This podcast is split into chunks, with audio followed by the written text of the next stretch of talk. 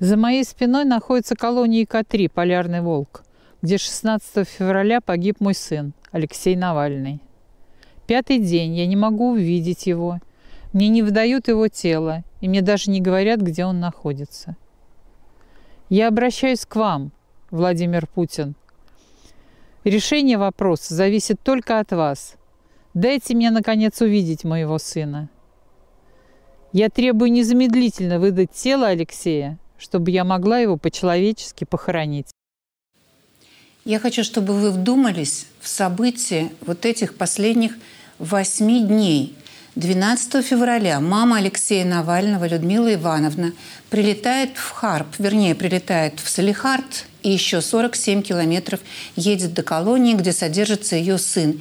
Ей впервые за долгий срок разрешили свидание с этим сыном. Свидание состоялось. Оно прошло, если можно так сказать, прошло успешно.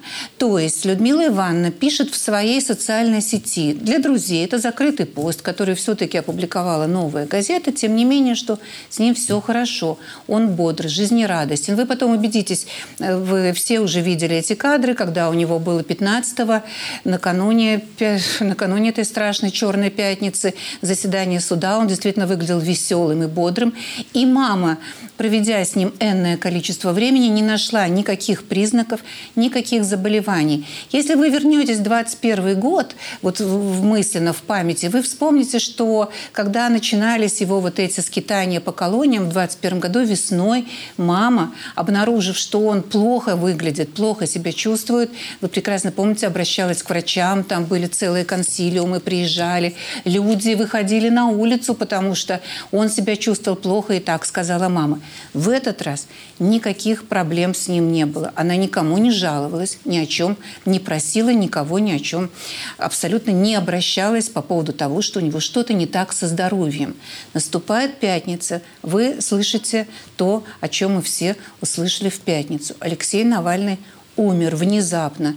Мама садится в самолет вместе с адвокатом в пятницу. Вернее, это было уже это, это ночь в Москве. Они летят в Салехард в восемь сорок семь утра субботы. Уже это шестнадцатое-семнадцатое февраля они прилетают в Салехард. И с этого момента она не может найти своего сына. Она не понимает, где он. Она оббивает пороги моргов, больниц, следственных комитетов. Она, как я понимаю, она не может даже поговорить в этой колонии, в которой он содержался, с начальником и попросить кадры. Хотя бы покажите, как это было, как его спасали, кто эти люди, которые его везли, которые, где эта скорая помощь. На эту минуту, на эту минуту нет ни одного свидетеля, ни одного человека, который видел бы тело Алексея Навального. Ни одного свидетеля пресса не смогла найти. Вы знаете, также я рассказываю вам вещи, которые вы уже знаете, что есть источник у «Новой газеты», который, по словам друзей, каких-то там, вот знаете, как в социальной сети Facebook, друзья друзей, по словам этих друзей, вот там на этом теле есть синяки, которые возможны, когда у человека были судороги от прошлого отравления, а также возможно, что его пытались спасать, делать ему искусственное дыхание и тоже оставляли синяки. То есть в этих синяках человек, который рассказывал рассказчику, ничего не обнаружил. Но кто его видел, кто этот рассказчик, где он, кто с ним разговаривал, история умалчивает. С нами на связи Карина Москаленко. Карина, здравствуйте. Здравствуйте. Карин, вот, пожалуйста, объясните. Вот человек был человек, и нет человека уже во всех смыслах слова. Он пропал. Вообще-то вот там, я не знаю, как это у вас в юриспруденции, но это называется без вести пропавший. Вот на эту минуту, когда его нет. Это не авиакатастрофа. Это, это то, что она должна увидеть. Как, как объяснить, что ей даже не дают убедиться, что он существует, и нет ни одного человека, который бы нам с вами сказал, что он, вот он есть. Что это? Как это классифицировать? Чтобы нам сказали, что он мертв или он жив. Вот то, что мертв, нет, они написали. Это все. Они написали. Они написали. Но вы понимаете, для того, чтобы считать, что человека нет в живых, необходимо доказательство, диагноз, посмертный диагноз, Очень много обстоятельств не установлено в этом случае. Вообще об этом деле трудно говорить, потому что речь идет о жизни человека. Человека, ну, по-разному люди относились к Алексею, на то, что он символ чести, достоинства и смелости. Этого не отрицает сегодня никто. И вот сама тяжесть утраты и для близких, и для многих его соратников, людей, последователей его, это трагедия, но это к тому же еще и абсолютно ненормальная ситуация с замалчиванием фактов. И вот это хотелось бы донести до понимания российских властей. Я вот, меня кто только уже не спрашивал по поводу нарушения права на жизнь. Понимаете, даже когда человек э, содержится э, без связи с внешним миром, термин такой есть, инкоммуникадо. Даже в этих случаях мы вправе говорить о нарушении права на жизнь, потому что потенциально право на жизнь все равно нарушается. И ответственность за это нарушение права на жизнь всегда на властях. Есть понятие, конечно, презумпции невиновности. Но это не тот случай. В этом случае не говорят о презумпции невиновности, говорят о презумпции добропорядочности властей, если не доказано обратно. Но любое сокрытие информации – это уже недобросовестное поведение. И значит, добропорядочность властей в этом вопросе, я извиняюсь за эти, в общем-то, неуклюжие термины, это фактически перевод с иностранных языков, но вот именно добропорядочность, доказательства правильных, добросовестных действий со стороны властей отсутствует полностью. А что такое презумпция невиновности или что такое бремя доказывания? Вообще в теории доказательств эти два понятия постоянно соседствуют. Как только заканчивается презумпция невиновности, включается тема э, бремени доказывания.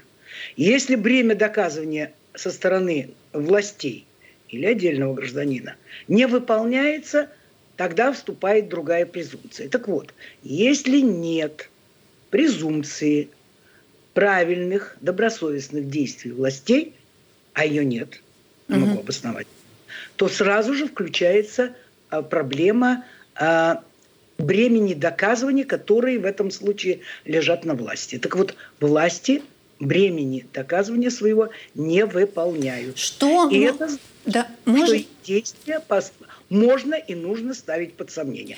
Как они могут обосновать да. свою непричастность к нарушению права на жизнь? Потому что сейчас по всем признакам имеет место как минимум нарушение права на жизнь.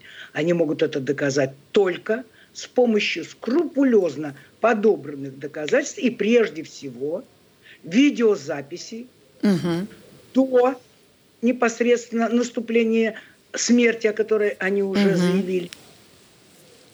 После этого и желательно каждую минуту после этого. Угу. Потому что с допуском независимых экспертов, с допуском защиты, с допуском э, адвокатов защ... и, и семьи, они уже сильно опоздали. Поэтому каждую минуту до смерти, которую они обозначили, и после этой смерти, они должны доказывать правильность, разумность и добросовестность своих действий. Не в отсутствии таких доказательств добросовестности властей бремя доказывания лежит на них. Они этого не делают и, видимо, не сделают. Давайте мы тогда перечислим, что сокрыто на данную минуту. Видеорегистрация того, что было до, во время и после. Это раз. Про тело я уже сказала. Что еще? Вот какой, какой, какой комплекс? Медицинские документы до, во время и после. Вплоть до сегодняшнего дня. Каждый шаг. Каждый шаг. Ну и, наконец, тело. Тело необходимо предъявить. Кто-то говорит, немедленно выдать. Я бы пока не спешила с этим. Хотя бы показать. Как минимум предъявить тело близким родственникам.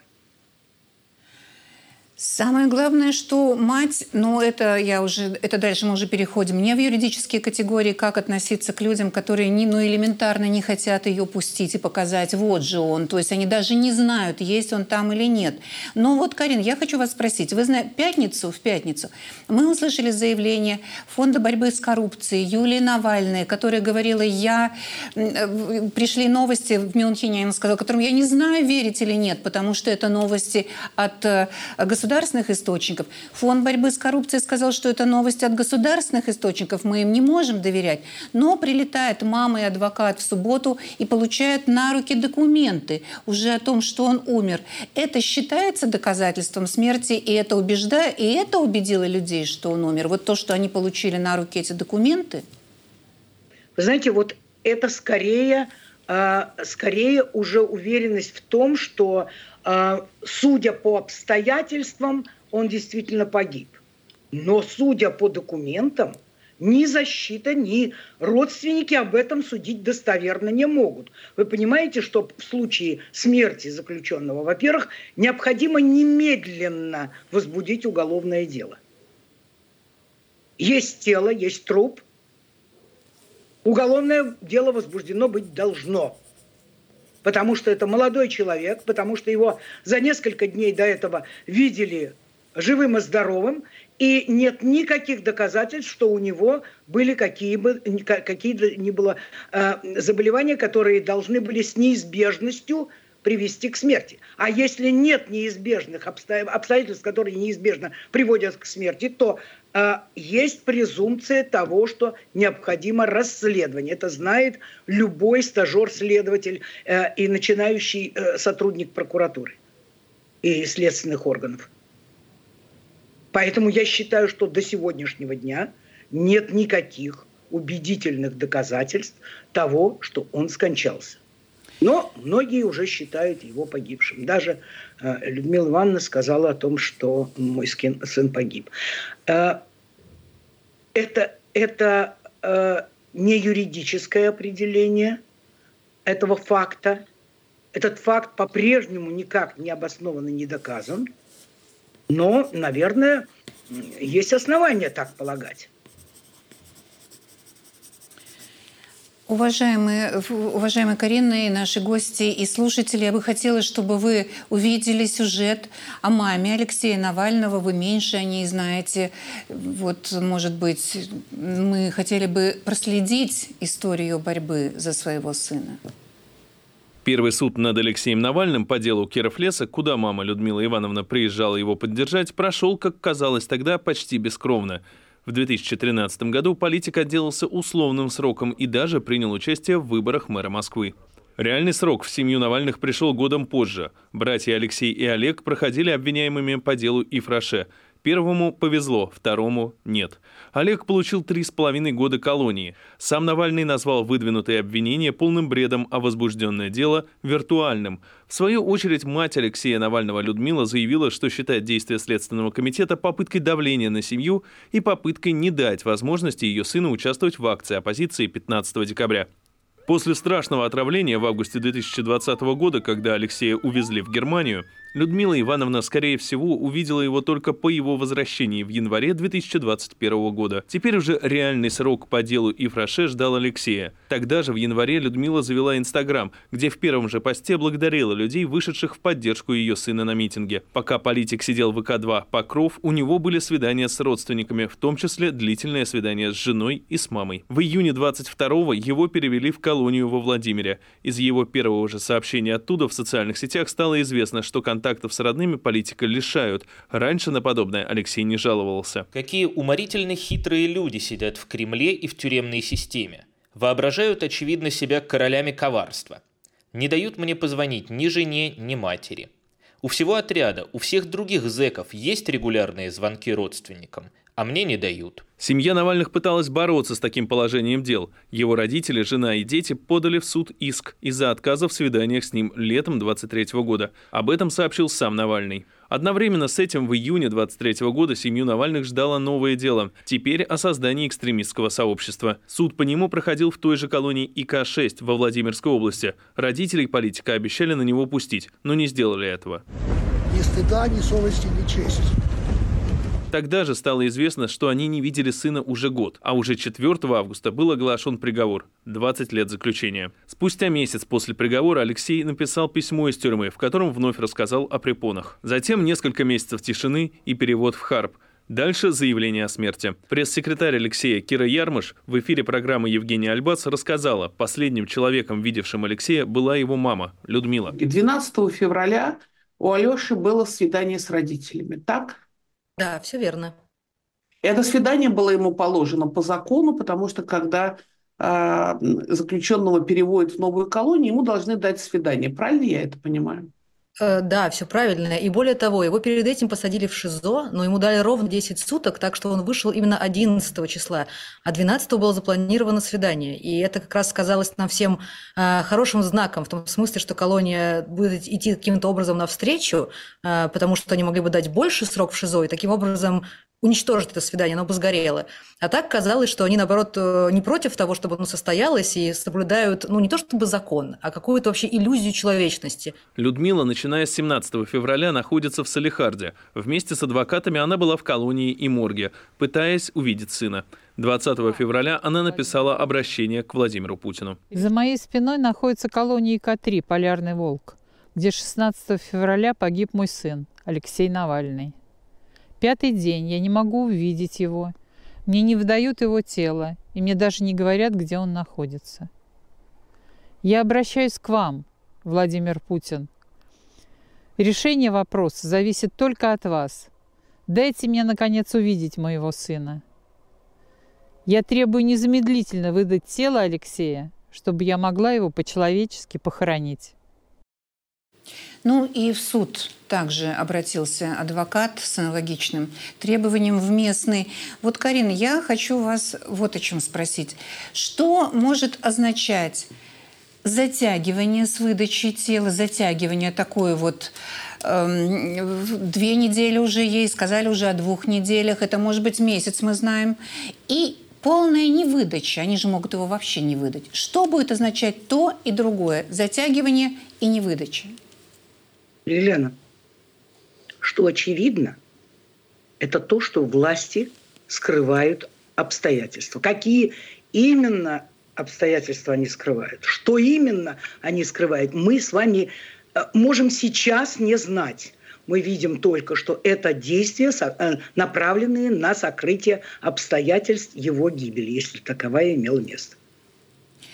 Что можно юридически, что должны сделать люди, которые его любят, семья, вот мама уже обратилась, адвокат, что еще, какие они должны предпринять действия юридические, юридического характера, чтобы потребовать этого? Я не знаю, считать ли это юридическим документом, это обращение к Путину? Вы знаете, всякое обращение надо считать юридическим документом. Адвокаты, как я вижу, действуют, адвокаты требуют. Ну, я настырный адвокат, я вообще, может быть, иногда даже ну, чрезмерно предпринимаю усилия, но я... Бывали у меня случаи, когда я просто каждый день или даже каждые несколько часов давала телеграммы. Я требовала и э, делала запросы, и, э, и даже не ответ на запросы. Это тоже доказательство того, что власти скрывают обстоятельства. А значит, власти при всех обстоятельствах замешаны в каких-то вещах, которые являются тайными, и это совершенно недопустимо. Вот это совершенно запрещено. Если речь идет о таком деле, да даже о жизни любого человека, просто любого человека, когда речь идет о смерти, в пенитенциарных учреждениях существуют международные стандарты, которые обязывают власти отвечать на вопросы, отвечать на запросы. Это очень важно, потому что мы, адвокаты, подаем запросы, мы подаем ходатайство о возбуждении уголовного дела, о признании потерпевшим, о проведении экспертизы, о включении в состав экспертных, экспертов врачей независимых, о участии защиты в проведении экспертизы. И когда защита все это потребовала, столько времени скрывать обстоятельства – это косвенно, а я бы даже сказала прямо, свидетельствует о том, что власти есть что скрывать. А косвенно свидетельствует об ответственности властей за нарушение права на жизнь. Знаете, я почему... Все-таки адвокаты, они аккуратные, осторожные на слова. Я почему говорю, что это прямо свидетельствует о нарушении права на жизнь? Потому что при всех обстоятельствах критерии ответственности властей и то, что мы называем в международном праве позитивные обязательства властей по праву на жизнь, это как раз все то, что сегодня не делает власть. Не дает информации точной, доподлинной. Я сегодня, знаете, прочитала э, слова Пескова о том, что как они смеют что-то утверждать в отсутствии информации. Послушайте, но как раз отсутствие информации это и можно, и нужно поставить в вину властям. Они даже не понимают, что это их изобличает. Так вот, допуск к информации, обязательное предъявление тела, раз возникли вопросы, да. раз об этом есть требования защиты родственников, власти обязаны это сделать. И каждый день, я бы сказала, каждый час промедления в этом вопросе, в осуществлении этих своих обязанностей, свидетельствует против властей. Вот это они должны понять. И есть э, прецедентное право, не просто по делам в международных судах, в Европейском суде по правам человека за тот период, когда Россия полностью признавала юрисдикцию этого суда и исполняла все решения Европейского суда, ну, кроме двух. Мы знаем о них, и сейчас не о них речь. Там были особые причины. И решение ка пэ че ООН, который тоже является судом по правам человека, его иногда называют квазисуд, потому что не проходит судебных разбирательств публичных, но это судебный орган, который выносит решение и компетенцию которого, очень важно это повторить, и я повторяю, компетенцию которого признает Российская Федерация. Значит, надо требовать экстренного рассмотрения этого дела, потому что а, пока человека нет. Да. Но нет тела этого человека. Вот, да. И нет доказательств, что оно есть или что его нет.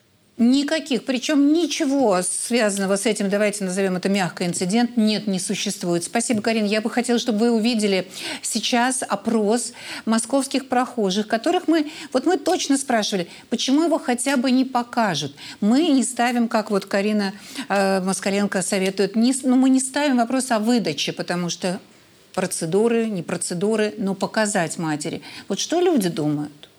Мне кажется, что многих вещей мы не знаем. На самом деле. Может быть, какие-то процессуальные процедуры не соблюдены. Ну, вообще, как бы, это немножечко ненормально, мне кажется, что такая ситуация происходит. Ну, как бы, надеюсь, таких прецедентов у нас больше не будет. Процедуры такие. Может, подстава какая-то? Плохо, конечно, родственники должны иметь отношения, да, это ближайшие родственники. Э, возможно, следствие идет, не знаю.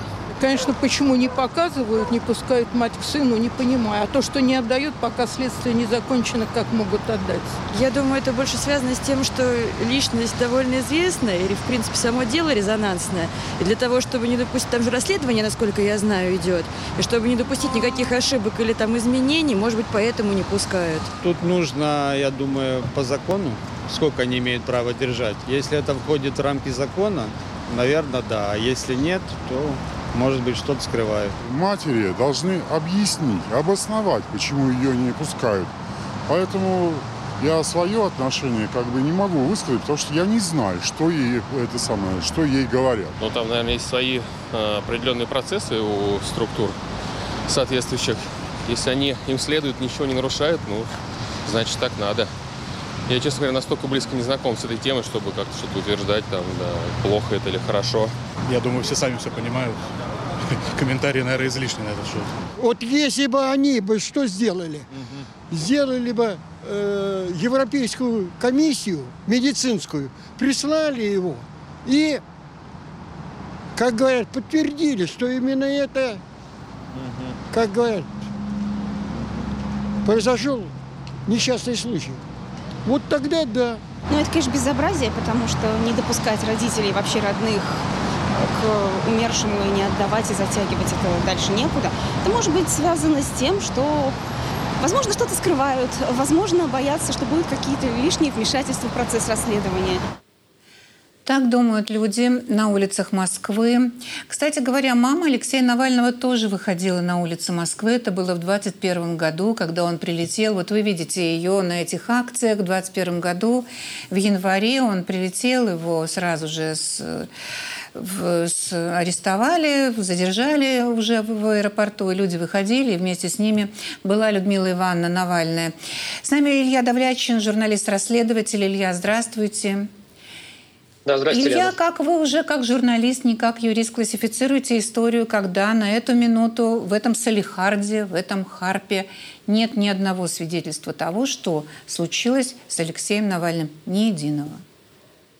Да, свидетельств нет, но э, совершенно верно Карина Коповна отметила, что нет тела, что называется, нет дела. Но если тело есть, и если все-таки факт смерти Навального будет подтвержден, то, на наш взгляд, на взгляд редакции «Можем объяснить», речь идет об умышленном убийстве. И я сейчас не говорю о том, что его там пытали, что его там в ШИЗО отправляли, из-за чего у него здоровье подкосилось. А куча косвенных фактов нам э, доказывают, что это было умышленное убийство. Смотрите, апрель две тысячи двадцать третьего года в колонию И К три Харп под Лабытангами прибывает директор Федеральной службы исполнения наказаний господин Гостев. Это еще тогда выглядело довольно удивительным, потому что Гостев, он не очень любит командировки. Весь, за весь двадцать третий год он всего лишь восемь раз съездил в командировки. Из них всего лишь пять раз посетил колонии. И из огромного числа колоний он почему-то выбрал вот эту вот самую И К три в Харпе. Хотя мог, мог бы съездить, ну не знаю, в Кресты, например, да, в СИЗО под Петербургом, мог бы в другие колонии съездить, но он поехал тогда в И К три. На наш взгляд, еще тогда появился план по изоляции Алексея Навального, потому что И К три – это такая колония, в которой нет, например, системы «Всем-письмо». Вы не можете направить туда электронное письмо, чтобы вам на него ответили. Только Почта России. Есть зона телеком, но зона телеком – это немножко более сложная история, там все равно рукописно, все равно Почта России. То есть изоляция Навального, на наш взгляд, еще тогда была такой, цель, была такой целью. Э, и э, Аркадий Гостев, приезжая вот в эту самую колонию, собственно, проверял, насколько там все работает. А еще тогда мы помним, что был процесс над Навальным по делу о так называемом экстремизме. Но мы же не думаем, что э, Навального могли тогда оправдать по этому делу. Нет, ему назначили девятнадцать лет колонии, спустя всего лишь э, три месяца после визита Гостева вот в эту вот самую И К три. Есть еще несколько фактов, которые нам доказывают, что э, это умышленное убийство. Во-первых, где записи с видеорегистраторов? Мы знаем, что каждый сотрудник колонии носит вот эти вот самые регистраторы на теле. Правда, у них есть такое небольшое свойство. Они зачастую ломаются, просто не работают. Сколько раз были истории о пытках, сколько раз были истории о нарушении прав заключенных в колониях. Всиновцы говорили: ой, а что-то не работает. Мы же знаем, что каждый, каждый сантиметр колонии просматривается камерами наблюдения. Если бы ФСИН нечего было скрывать, мы знаем уже... Вот, слушайте, помните, вот недавно обсуждали историю Собчак, которая уехала тогда год назад за границу. Тут же в телеграм-каналах, в помойках были кадры с камеры наблюдения, как она пересекает эту границу. А там камер там, ну, три-четыре штуки. А в колониях камер, ну, десятки, может быть, даже сотни. Нам до сих пор ничего не показали, ни одной камеры. И последнее. Фигура начальника колонии И К три в, в городе, в поселке Харп, Вадим Калинин. Это человек, который в двухтысячном году привлекался по двести восемьдесят шестой статье, часть три, превышение полномочий с тяжкими последствиями. И был амнистирован тогда. После этого он не работал в системе ФСИН. Он в десятых годах занимался бизнесом. Там продавал кефир, например, в больнице и бюджетные какие-то учреждения, чиновникам поставлял молоко. И почему-то в двадцать первом году он внезапно был назначен директором вот этой вот самой колонии. Почему? За какие заслуги? И к тому же, кстати, как нас сообщали нам источники, наши коллеги-правозащитники, у него сын, насколько я помню, его зовут Данила, он трудится в Федеральной службе охраны президента, Ф С О.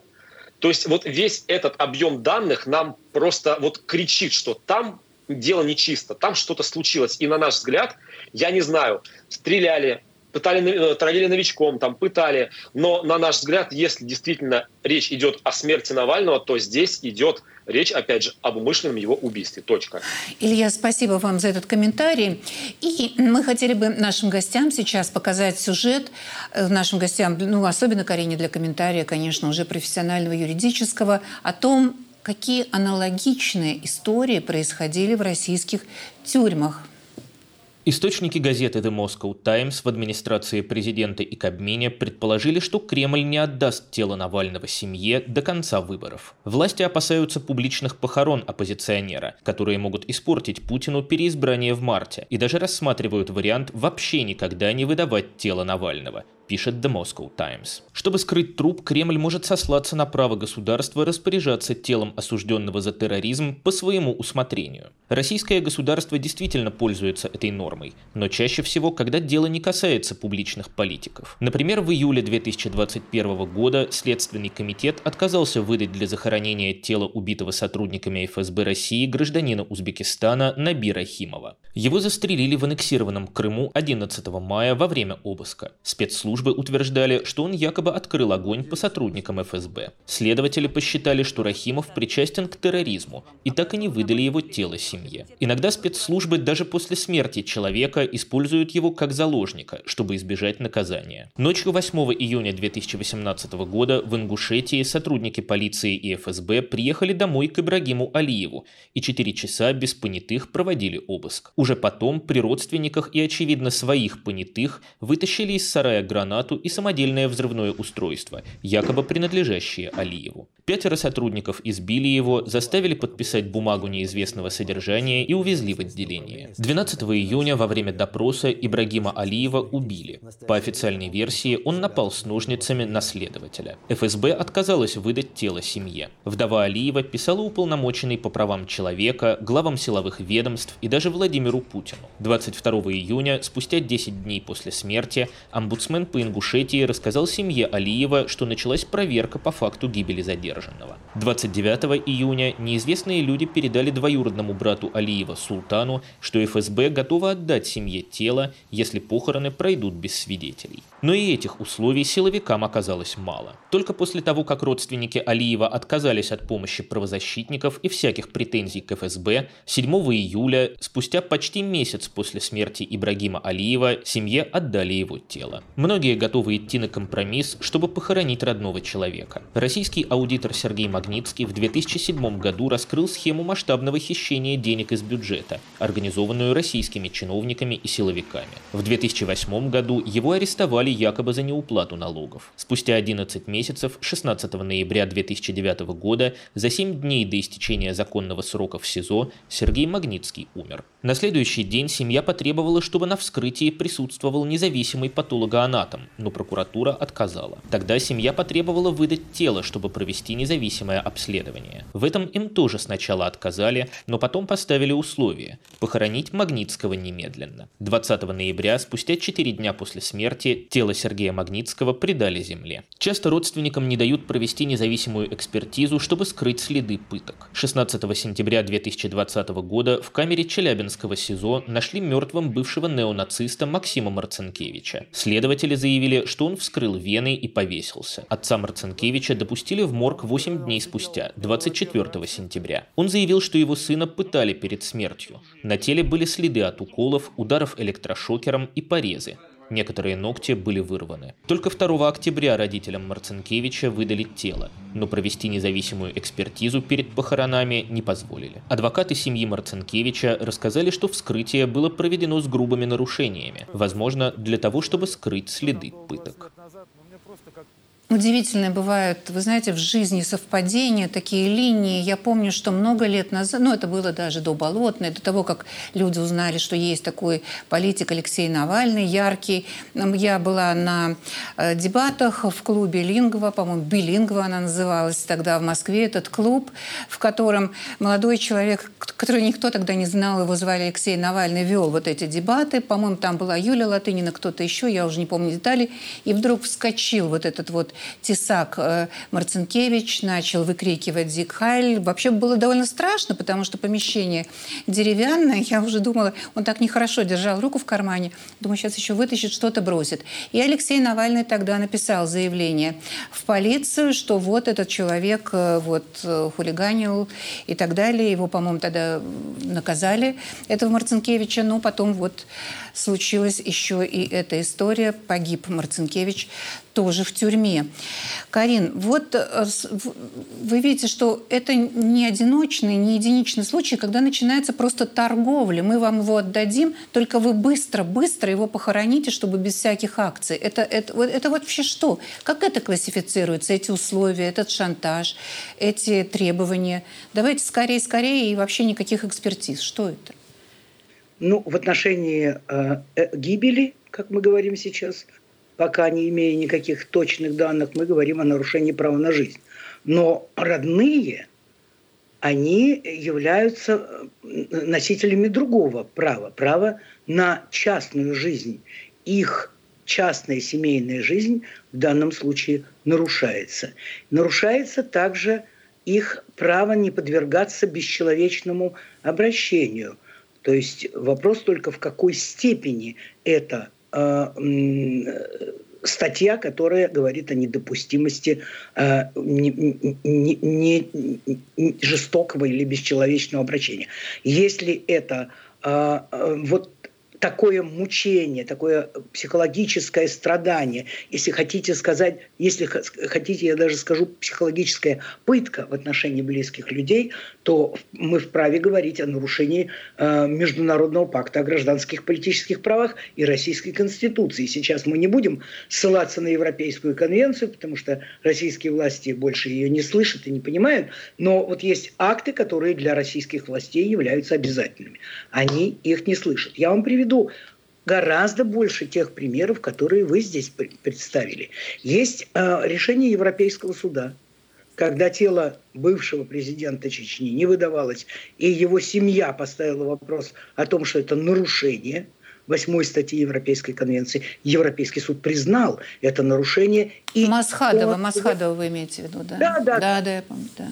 Это, это решение действующее, оно обязательное, оно вынесено в период э, прямой юрисдикции Европейского суда в отношении российских дел. Это прецедент, который обязателен. Дальше. Мы говорили о том, что любая гибель человека в тюрьме по нескольким делам, еще до Магнитского, уже был создан прецедент, объясняющий российским властям, что они несут полную ответственность за человека и его жизнь, если он находится под полным контролем пенитенциарного учреждения. Это совершенно очевидные, прописные, азбучные истины. И именно поэтому я вам говорю, что это в любом случае нарушение права на жизнь с точки зрения позитивных ли обязательств, процессуальных обязательств или прямого нарушения права на жизнь в части так называемых негативных обязательств, недопустимости лишения человека жизни. Вот я послушала Илью, у него целый ряд косвенных доказательств того, что он считает, ну, логически вытекающим, что это убийство. Я, как адвокат, себе этого позволить не могу, хотя я обязана согласиться с обоснованностью его подборки косвенных, всех косвенных доказательств. И поэтому российские власти э, обязаны были бы и даже заинтересованы были бы в том, чтобы превратить, пригласить независимую экспертную группу, чтобы досконально, с первой же минуты, не затягивая как можно дольше, а незамедлительно начать а, все необходимые экспертные действия. Ну, потом мы же понимаем, что к этому времени в любом случае уже состоялось освидетельствование тела, если а, таковое было, конечно, проведено. Но это, это азбучные истины, опять же. И значит, эти документы должны быть у защиты, потому что защита направила свои запросы. А они не имеют права не отвечать на запросы защиты и не имеют права скрывать от родных. Это, повторяю, право родных, право на частную семейную жизнь, которая признается, хорошо, давайте не будем говорить о международных актах, международных стандартах, признается Российской Конституцией. Кому же позволено нарушать Российскую Конституцию? Она попирается сегодня, а в этом деле просто по каждому первому э, вопросу. Она попирается, именно Российская Конституция.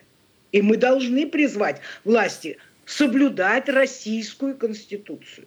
Ведь э, говорит э, там, э, я послушала внимательно, что люди говорят на улице. Это наши сограждане, и они по-своему выражают, они не юристы, они по-своему выражают свое понимание ситуации.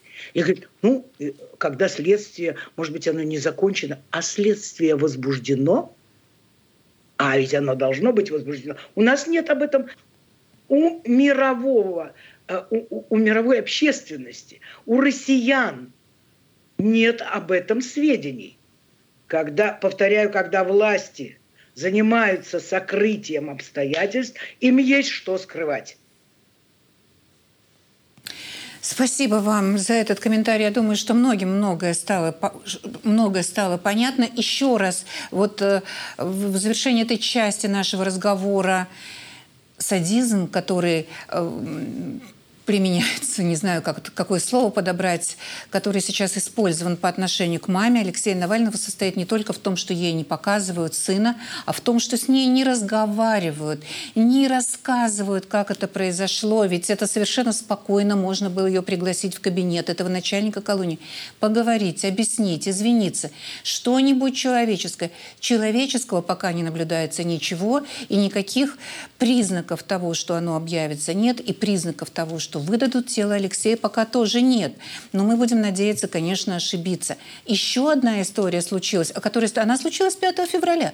Стало известно о ней совершенно случайно Леониду Невзлину, который, может быть, юристы которого подняли документы, подняли реестры и обнаружили, что у Игоря Сечина, давнего недоброжелателя в компании ЮКОС, ну я уж не говорю, сколько было расследований у команды Навального по Сечину, у него пятого февраля умер сын, между прочим, сотрудник одной из его компаний. Вот мы решили, это очень странная история, это скрывалось, и вот только Леонид Невзлин это обнародовал, эту информацию. Мы попросили нашего корреспондента Софию Корниенко рассказать нам, что это за семья была Игоря Сечина, какие другие наследники были в этой семье, чем они владели. Давайте послушаем Софию.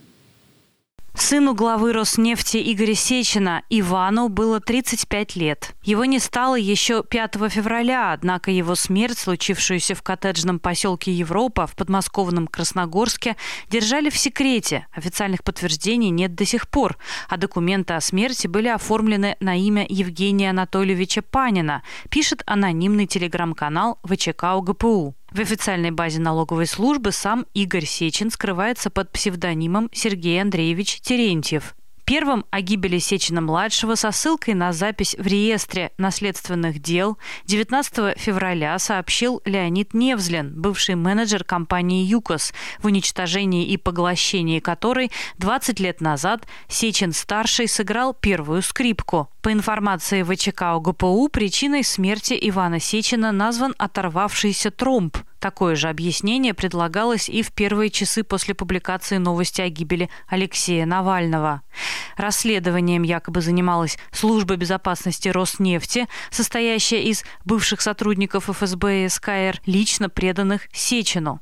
В Роснефти Иван Сечин занимал руководящую должность с двадцати пяти лет, а в возрасте двадцати шести лет, проработав в Роснефти всего лишь год, Иван Сечин был награжден медалью Ордена за заслуги перед Отечеством второй степени за, цитирую, большой вклад в развитие топливно-энергетического комплекса и многолетний добросовестный труд. Конец цитаты. Иван Сечин находился под санкциями США и Великобритании, но не ЕС и Швейцарии. Он проживал в Москве по адресу Шведский тупик три в одиннадцатиэтажном доме, известном как «Дом друзей Путина». Иван – единственный сын Игоря Сечина, но не единственный наследник. У российского нефтяного короля есть еще две дочери. Старшая дочь, сорокаоднолетняя Инга Каримова, была замужем за сыном Владимира Устинова, бывшего генерального прокурора, архитектора дела ЮКОСа. Инга – совладелица крупной сельскохозяйственной фирмы, занимается также строительным бизнесом. Она строила элитные жилые комплексы в Геленджике, получала подряды на благоустройство в городе Плес Ивановской области, где ее второй муж, бывший вице-президент ВТБ Тимербулат Каримов, служит главой горсовета. Там же, на Волге, Каримова ведет и судоходный бизнес. Покойный Иван и Инга – дети Игоря Сечина и его первой жены Марины, совладелицы компании РК «Телефон». Телеком, которая обслуживает силовые ведомства и строит сети для мобильных операторов. Супруги расстались в две тысячи одиннадцатом году, но остались друзьями. В результате раздела имущества Марина Сечина получила в собственность особняк в Серебряном Бару. Компании, принадлежащие Сечиной, участвовали в подготовке зимних Олимпийских игр в Сочи в две тысячи четырнадцатом году, и среди ее клиентов была и Роснефть. Согласно расследованию «Инсайдера» за две тысячи семнадцатый год, Марина Сечина на тот момент владела активами на миллиарды рублей и офшорной компанией на Каймановых островах. Сразу после развода с первой женой Сечин женился во второй раз на молодой сотруднице аппарата правительства, а впоследствии «Газпромбанка» Ольге Рожковой, и подарил ей яхту за сто пятьдесят миллионов долларов, которую назвал «Святая княгиня Ольга». Ольга имела неосторожность запостить фотографии с яхты в Инстаграм. Так они и узнали журналисты «Новой газеты». Игорь Сечин подал на новую в суд. Сечин заставил Forbes публиковать опровержение после того, как издание оценило его зарплату в десятки миллионов долларов в две тысячи тринадцатом году. И изъял целый тираж газеты «Ведомости» в две тысячи шестнадцатом, когда вышло расследование о его дворце в Барвихе на участке стоимостью в шестьдесят миллионов долларов. По информации эф бэ ка, Игорь Сечин выплачивает Ольге алименты в размере сто пятьдесят миллионов рублей ежегодно, ведь у них есть общий ребенок Варвара Сечина. эф бэ ка выяснили также, что Сечин купил для Варвары участок рядом со своим и с участками Инги и Ивана. Варвара Сечина живет вместе с мамой. В две тысячи двадцатом году издание «База» выяснило, что сестра-близнец Сечина Ирина Штукина с мужем живут в маленькой квартире в простом панельном доме в Петербурге. И что на момент публикации от нее требовали почти шесть миллионов рублей через суд за долги ее обанкротившейся фирмы по импорту морепродуктов. Из того же расследования оказалось, что племянница Сечина, Ольга, ездит в обычную городскую поликлинику на автобусе. Илья, вот мы только что говорили с Кариной о праве на частную жизнь. А право на частную смерть существует ли? То есть если папа не хочет, чтобы кто-то узнал о том, что у него умер сын, он имеет на это право? Ну, он имеет, конечно, на это право, но просто есть же... Мы, мы опять сталкиваемся вот с этой историей. Все... Все люди равны, но некоторые равнее, потому что есть, с одной стороны, да, реестр наследственных дел, который, в принципе, открыт, да, и можно промониторить его и посмотреть. Я так понимаю, что Леонид Борисович, он так и сделал, он просто посмотрел да. в этом реестре, там, или его помощники, да, и узнали, что сын Сечина мертв.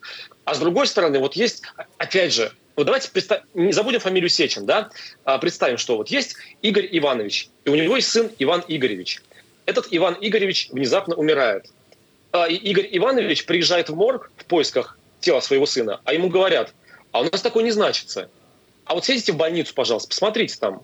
А Игорь Иванович говорит, хорошо, еду, еду, еду в больницу. Едет в больницу или там в какое-то другое учреждение, а ему там говорят, мы вас не пускаем, и там вообще следователь занимается э, исследованием там, тела вашего сына. Вот история с Сечиным, вы упомянули, кстати, в своем сюжете тот самый дом по Шведскому тупику три. Да, это дом друзей Путина. Там, например, живут такие люди, как Константин Эрнст. Там живет семья Чемизова.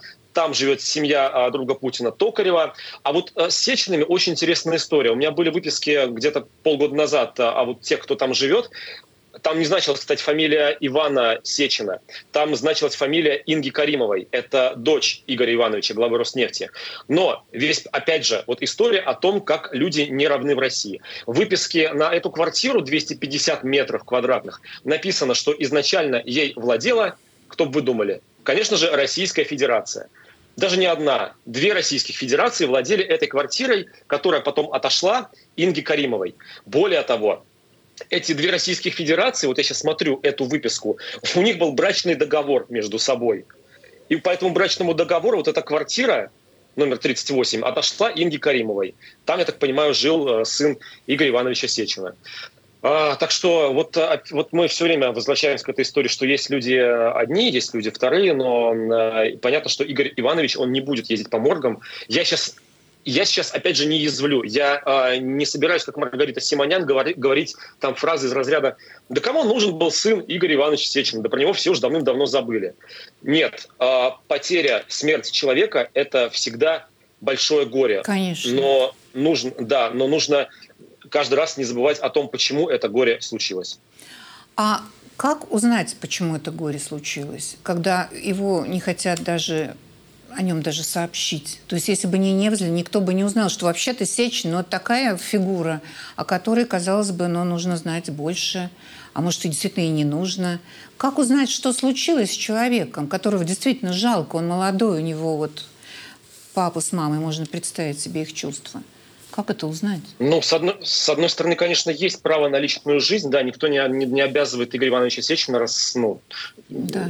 чтобы он рассказывал о том, какое горе случилось у него в семье. Но судя по вот той зарплате, которую вижу из утечки в ФНС, э, сын Игоря Ивановича Сечина был очень талантливым человеком, потому что в две тысячи двадцать первом году он получил в Роснефти шестьдесят один миллион рублей в тридцать пять лет. Ну, то есть человек занимал явно какой-то высокий пост, получал за это большие деньги. Ну, я не знаю, может быть, он действительно был очень талантливым человеком и исключительно благодаря своим там каким-то умениям, навыкам получал ту зарплату.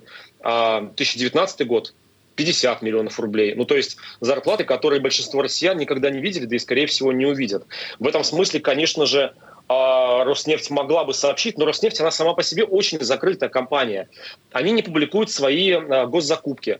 Они давно скрывают, известно, что Игорь Сечин давно скрывает свое имущество. То есть сейчас вообще выписки по всем скрыты, да, мы не можем узнать фамилии владельцев никакой недвижимости. Но Сечин, он вообще особенный человек. Его имущество начали скрывать там еще лет семь назад, когда это в принципе не было принято. И вот эта история пересекается с Алексеем Навальным, потому что Навальный много исследовал историй про недвижимость Сечина и коррупционные его связи. Так вот, Сечин много лет скрывает свое имущество, оно в принципе недоступно. Более того, да, вы упомянули, что он скрыт даже во внутренних базах Федеральной налоговой службы, как Сергей Терентьев. То есть, в принципе, невозможно почти узнать э, ничего об этом человеке. Понятно, что об Алексее Навальном можно было узнать все. И мы видели, кстати, в пропагандистских медиа, как публиковали его адрес, его телефоны, там телефоны и адреса его детей. Да, а Сечине такого никогда не публиковали, потому что, ну, где Сечин и где Навальный. В этом смысле, конечно, вот эти две истории двух людей, которые противостояли друг другу многие годы, они, ну, удивительно пересеклись вот сегодня, когда стало известно о том, что сын Сечина скончался.